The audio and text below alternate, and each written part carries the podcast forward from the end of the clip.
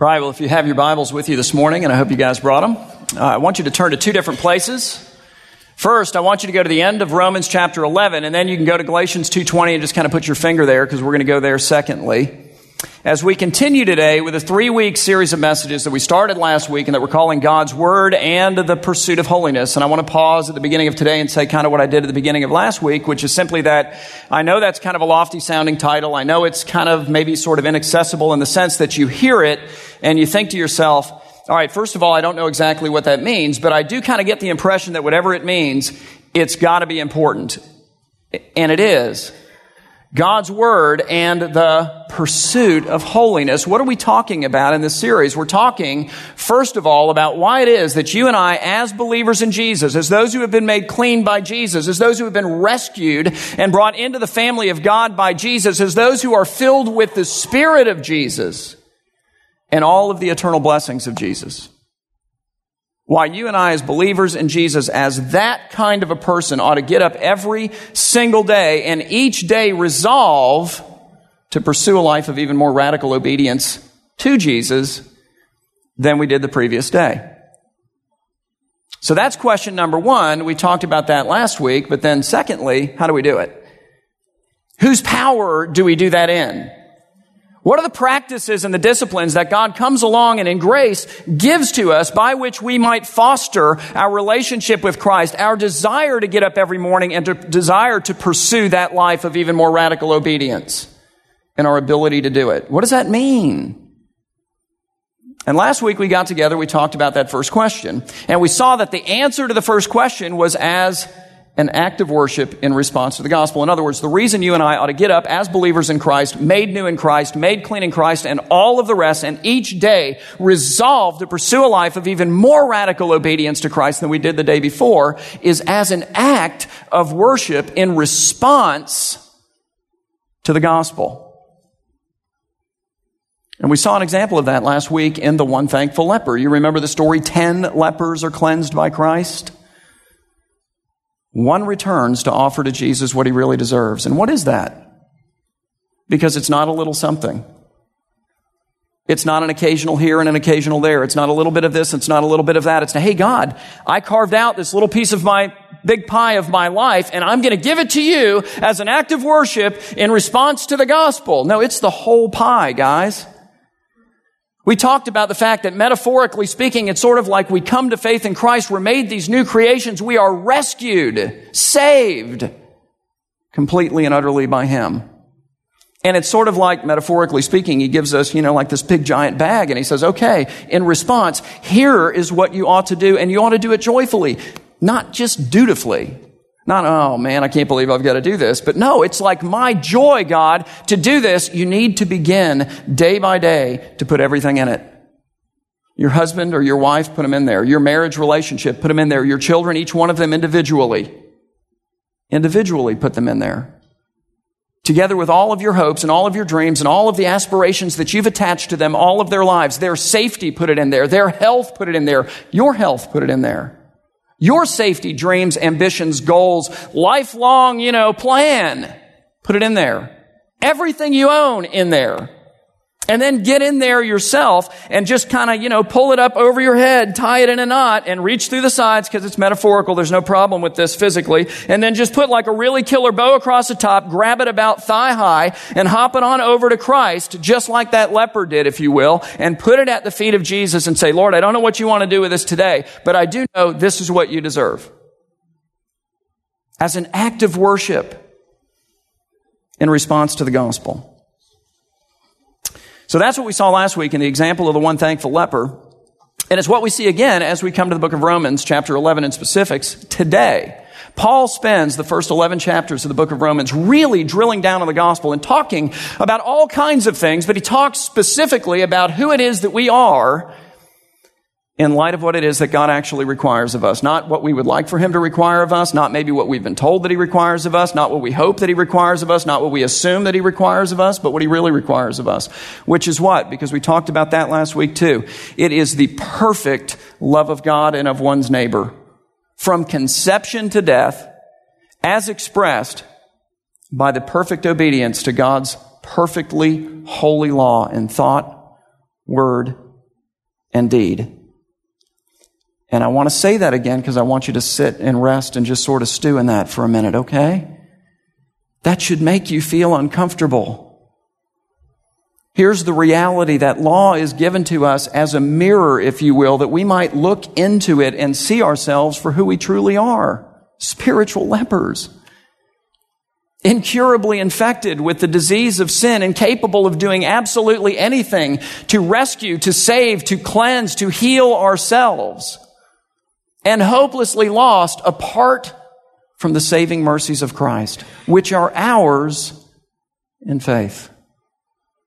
As we cry out to this one who is God made man, God who assumed humanity that he might save humans, who kept his own standard in the person of Christ, perfect love of God and people and so forth. And who then at the end of that perfect life, which is ours by faith, took upon himself our sin and death and died that it might die in him and that we might live in his resurrection. So, verse by verse, chapter by chapter, Paul is unpacking all of these different concepts and a whole lot more than just that. And it's sort of like as he's moving verse by verse, chapter by chapter, through these first 11 chapters, there is a song that's developing and building in his heart, you see. And by the time he gets to the end of chapter 11, it's like he can't keep it in any longer. And he just breaks out in song and he sings this and listen to it. He says, Oh, the depth of the riches and wisdom and knowledge of God. He's, he's overwhelmed. How unsearchable are his judgments and how inscrutable his ways. For who has known the mind of the Lord or who has been his counselor? Or who has given a gift to him? Who has given a gift to him that he might be repaid? Who makes God his debtor? Anyone? No. For from him and through him and to him are how many things? A little something? An occasional here and there? Hey, God, here's this little slice of my pie, you know, and I think you ought to feel kind of happy about that. And for from him and through him and to him are all things. To him be glory forever. And then listen to what he says next, because it's significant. And it's what all of us are called to do in response to the gospel as an act of worship. We are not just to offer the songs of our lips, but we're also to offer the songs of our lives. Paul says this, Romans 12 verse 1, he says, I appeal to you therefore, brothers, by the mercies of God to present your keyword bodies as a what? As a living sacrifice holy and acceptable to God, which is your spiritual act, if you will, of worship. Your body's living sacrifice, spiritual act of worship.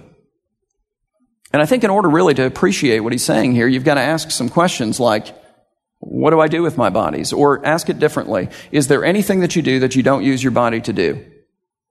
Can you name anything? I'm going to go with no. So what is Paul doing? He's saying, okay, I, have just laid the gospel out for you. And so much like I got so excited, I broke out in song, hope you loved it, hope you joined me. But now it's time to offer your whole life and not a little sliver of it, not a slice of the pie, no, the whole pie. Here's the bag. Put it in. All of it in. Husband, wife, fiance, boyfriend, girlfriend, singleness. Everything. And I think also that we need to understand something about what a sacrifice is that Paul understood and that we don't understand because we don't walk animals down to the temple nowadays. See, what the people in Paul's day and the folks that he originally wrote to would have understood that we don't necessarily get as 21st century Americans is that a sacrifice is an all in 100% deal. It's not a partial commitment. It is a full on, complete and total commitment. When you took the bull, the goat, the sheep, the pigeon down to the temple and you handed it over to the priest, they killed it, they put it on an altar, and they burned it up. It's all in. It didn't come home with you. It's an all in commitment. And it's something that is dedicated wholly unto the Lord.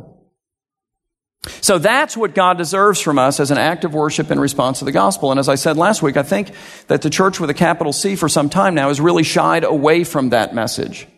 And in thinking, I suppose, somehow that we're giving something to God's people by asking less of them than what God actually demands and deserves, we've actually taken. Because what we've done is we've said to the people of God, Hey, God is great and glorious, but He's not quite great and glorious enough to demand your all. And that's not true. And the funny thing is that God has made our hearts to look for something or someone great and glorious enough to demand our all. And He presents in the true gospel the Lord Christ. So the scripture makes it abundantly clear that the reason that you and I as believers are to get up every single day and each day to say, okay, Lord, here's my goal. I'm going to pursue a life of even more radical obedience to you today than I did yesterday. And you know what? If you give me another day, I'm going to do the same thing tomorrow better than I did today. And then if you give me another day, well, then the next day better than I do tomorrow. And on and on it goes for as many days as the Lord gives us. We are to do that as an act of worship in response to His gospel. But what about the second part that we've been talking about? I mean, what is the, what is the second question? How do we do that? Because I hope that it's clear at this point that it's not in my strength or in your strength. By whose power then? And that's what I want to focus on. Do we do that? It's by the power of Christ.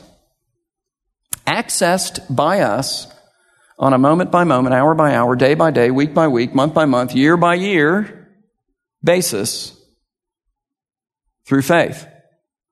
The Christian life from beginning to end is a life of faith. We enter into a relationship with God through faith in Jesus Christ. We're made clean and acceptable to Him, brought into His family, made His children. You get that. We've talked about that through faith completely. But we then don't take up our life and say, okay, now that I've come into a relationship with God through faith in Jesus, I'm now going to have to, in my own strength, go out and live for Jesus and continue to earn the favor of God and so on and so forth.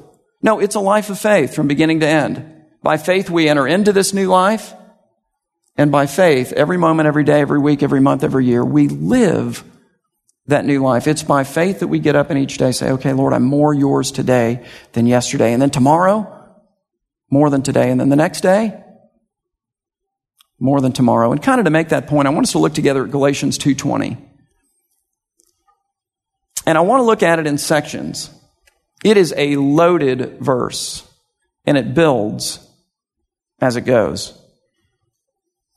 Paul again speaking, this time to the Galatians. He's writing and he's talking here, first of all, about himself. And he says this, he says, I have been crucified with Christ. You know, and maybe you're thinking, wow, I must have missed that part of the crucifixion story. I don't remember, you know, Paul being crucified with Jesus. So, you know, he's not in that sense. But, but in what sense was he? And in what sense were we? I mean, those of us who, like Paul, have been joined to Jesus inseparably by faith in him. I mean, how is it that he or we or you was crucified with him? Or to put it differently, in what way or in what sense does the death of Jesus represent a death for Paul or for me or for you? And I'm going to give you two of many. But first of all, it represents the death of our sin. If we've seen who we are in the mirror, if you will, of God's law, who we really are and panicked, felt the despair of that and ran to Jesus for cleansing and have experienced that, then the death of Jesus for you, if that's you, was the death of your sin. For as I've already said, he put it all upon himself, nailed it to the cross, and in his death, your sin died. That's big, but it's more than that. For not only did your sin die, but the power of sin died. And that is a hugely significant realization when our goal is to get up each day and to sin less and to love God more by living more obediently to Him. The power of sin is dead in each one of our lives. There is the sense in which Paul is coming to us and saying, Look, I know before you came to faith in Christ, sin was your master. Just call it like it was. It had total power over you. You were powerless against it. I mean, you might have been able to resist it a little bit, but ultimately you caved and then you caved and then you caved and then you caved and then you caved. He's saying, hey, you know what? It was nailed to the cross with Christ. It's dead. You're new and things have changed. He says, I've been crucified with Christ. And in his death, the power of sin died as well. Listen to what he says in Romans 6, verse 6. He says, We know, and to know something in the Bible means more than just to know it intellectually. I read a newspaper article on it and I gained some information. No, it's more than that. It's I know because I've experienced it in my life. Paul is speaking of something that he and whoever represents we there have experienced in their lives, and he's holding it before us as something that we can and even should experience in our lives. He says, We know that our old sinful self is the point, was what? It was crucified. There's that language again. With who? With Jesus. As he died, it died in order that the body of sin, mine and yours and his and everyone else who believes in Christ might be brought to what? A little something? An annoying thing? It might be marginalized, minimized. No, it might be brought to nothing. It might be taken out of existence. Wow. And to what end? That we would no longer be enslaved to sin. For one who has died has been set free from sin. Paul is saying, look, before you came to faith in Christ, you were alive to sin and dead to Jesus. And now that you've came to faith in Jesus, you're alive to Jesus and dead to sin. And that, in a very practical way, is a game changer, or it should be. It changes everything. It means that for the first time ever, now that you've come to faith in Jesus, when you come to that fork in the road and the temptation before you is to sin or not to sin, that's the issue. And you're standing there like you've stood so many times before, struggling with the reality that every time you've stood there before, I mean, let's just be honest, you've gone down the wrong road. And the tempter is coming along as he does and will continue to do and says things to you like, you know, I mean, come on. Uh, you, you've never defeated this. You've never beaten this. You're a slave to this. You've been a slave to this almost all of your life. You will be a slave to this until you die. You can now for the first time say, no, actually, I am dead to that. And it's dead to me. Yeah, previously I was its slave, but now there is a power within me where I can become its master. I no longer have to fail for the first time now that I am a new creation in Christ. There is hope that I might prevail over this. And the power of the one who spoke the worlds into existence lives within me which is basically what he says next. He says, I have been crucified with Christ. And then he says, It is no longer I who live, but Christ in me. Christ in me. And you're thinking, well, that's great. But how do I access that power? Because I'm still making the wrong decision at the fork in the road. Well, that's so much of what we're talking about in this series. It's how do I access the power of Christ? How do I foster my relationship with Christ? How do I live in such a way as to bring Him into my moment by moment existence? And trust Him at every fork in the road. That I might increasingly die to the sin that is dead to me and live to the Lord that is alive in me. And the answer, again, is not by our own effort, strength, and steam if the Bible teaches us anything, it is that we are spiritually incapable of doing anything good. We just are on our own. But in Christ we have great strength. He says, I have been crucified with Christ. As a result, he's saying, it's no longer I who live, but Christ who lives in me. And the life that I now get up every single day and live. He says, of the life that I now live in the flesh, I live how? By faith in who? In the Son of God who loved, and I love the next word. It's the neatest part of the whole verse for me. Who loved me and who gave himself for me. He doesn't say who loved, you know, the world. He doesn't say who loved the church. He doesn't say who loved everyone in all of history that has ever placed their faith and trust in him, and I'm like one of those people. throws himself in with the crowd and says, That's who he's loved. Now, that's all true, but he says, Who loved me? So he takes the love of Christ and he personalizes it to himself. And in doing that, he gives you the ability to do the same. He's saying, Who loves you? And he gave himself for you. Anyway, the last couple of weeks I've been reading a book on the life of Dietrich Bonhoeffer. I don't know if you guys have ever read anything about his life. I'd heard a lot. I'd read kind of some of his writings, but I'd never read sort of the whole of his life. And it's been a great book. It's by a guy named Eric Metaxas, if you're interested. It's thick. Um, it will smash your toe if you drop it. So, but it's really, really good. And one of the things that I've learned, one of the many things that he did with his seminary students, in part he was a seminary professor, that's one of the things that he did in life, is he had a practice. He would take these guys and he would actually go live with them somewhere. So he would have a house like in the middle of the woods somewhere and he would take them all and for their semester, if you will, he would go and live in a communal type of environment that he set up a discipline for. It was almost monastic like. And so he established a routine and a discipline by which they all lived together. They did life together, one of the names of one of his books.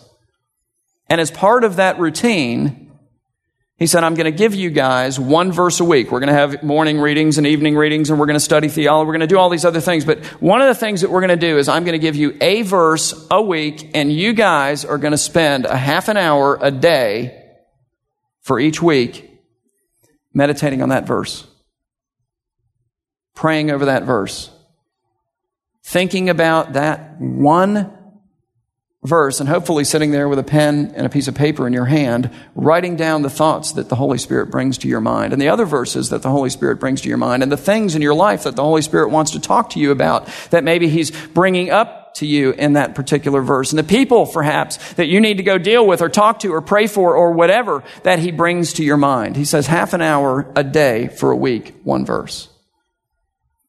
And the whole point of the exercise was to train these seminarians to come to hear the voice of the Lord, to come to recognize how it is that God speaks to us through His Word, because He does.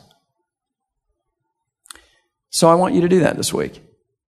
And some of you, that's like a big deal. You're like, 30 minutes, I don't do that in a week. Well, that, that just changed. Might be the greatest week you've ever had spiritually, and hopefully it's just a beginning. But this is your verse. Galatians 2:20. Half an hour a day prayerfully considering it and breaking it down phrase by phrase. Hey, you know what? I have been crucified with Christ. The old me is gone, the new has begun.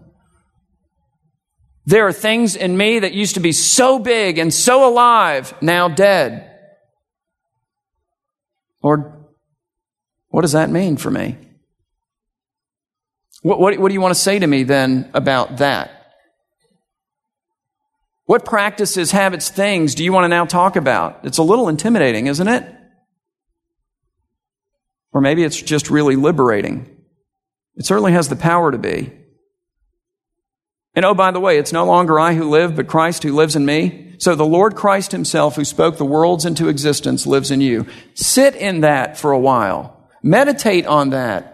Think and consider and ponder the possibilities of that. Let that expand the horizons of the imagination of your faith. Lord, what does that mean practically for me? And the life that I now live in the flesh, I live by faith, not in myself, not in money, not in status, not in how would you fill in the blank, because I think that's a topic of conversation. What does the Lord want to talk about there? The life that I now live in the flesh, I live by faith in the Son of God, okay? Who loved me and who gave himself for me. Own that this week. Spend time every day this week just thinking, wow, what does that mean? What does the Lord want to communicate to you through that? So, this one verse, half an hour a day, pen and paper, even if that violates your impatient personality like it does mine, it's very helpful. writing things down that the Lord brings to your mind, praying and praising, considering and worshiping, and then going out and as He trains you each day, pursuing a life in His power that's more obedient today than yesterday. And then tomorrow, if you get it, it's a gift, you know. Then today, and then the next day, wow. Then tomorrow, and so forth. So there's your challenge for the week. And next week, if you come back, what we're going to talk about are the practices that God has given us by which, in cooperation with His Holy Spirit, empowered by His Spirit, we pursue this life of holiness. We pursue a life that gives God what He really deserves, which is everything. Okay? All right, let's pray. Father, we do praise you this morning. Lord, as we catch glimpses of your glory, Father, as we are enabled by your grace to see you through, through music, Lord, through the preaching of your word, through prayer, through fellowship with your people, God, and we are reminded of who you are and who we're not. As we look into the mirror of your law and we see our true reflection, we recognize that we need you. And so, Lord, I pray that if somebody's here today who does not know you, they've never entered into this relationship, but you've given them by faith that aha moment of, wow, I do need Jesus, that they would just cry out to you like the lepers of last week. Lord, in mercy, they would ask that you would forgive and heal them, that you would cleanse them of their sin, that you would fill them with your spirit even now. And then, God, for the rest of us, I pray that you would awaken within us the reality of what, frankly, in response to that great rescue, you deserve from us, you demand from us, what you in grace require us for our own good and for your glory to bring to you each day. You might break us out of all of the lesser pursuits of our lives, for they are all of them lesser. And call us to deal seriously and joyfully with you this week. Take this verse in your word and use it to pierce our hearts. Use it to instruct us. Use it to guide us. Use it to train us in how you speak. Use it to bring comfort, Lord, and even worship and praise, both in song and in the way we live. We pray these things for your glory and for the good of your people. In Jesus' name, amen.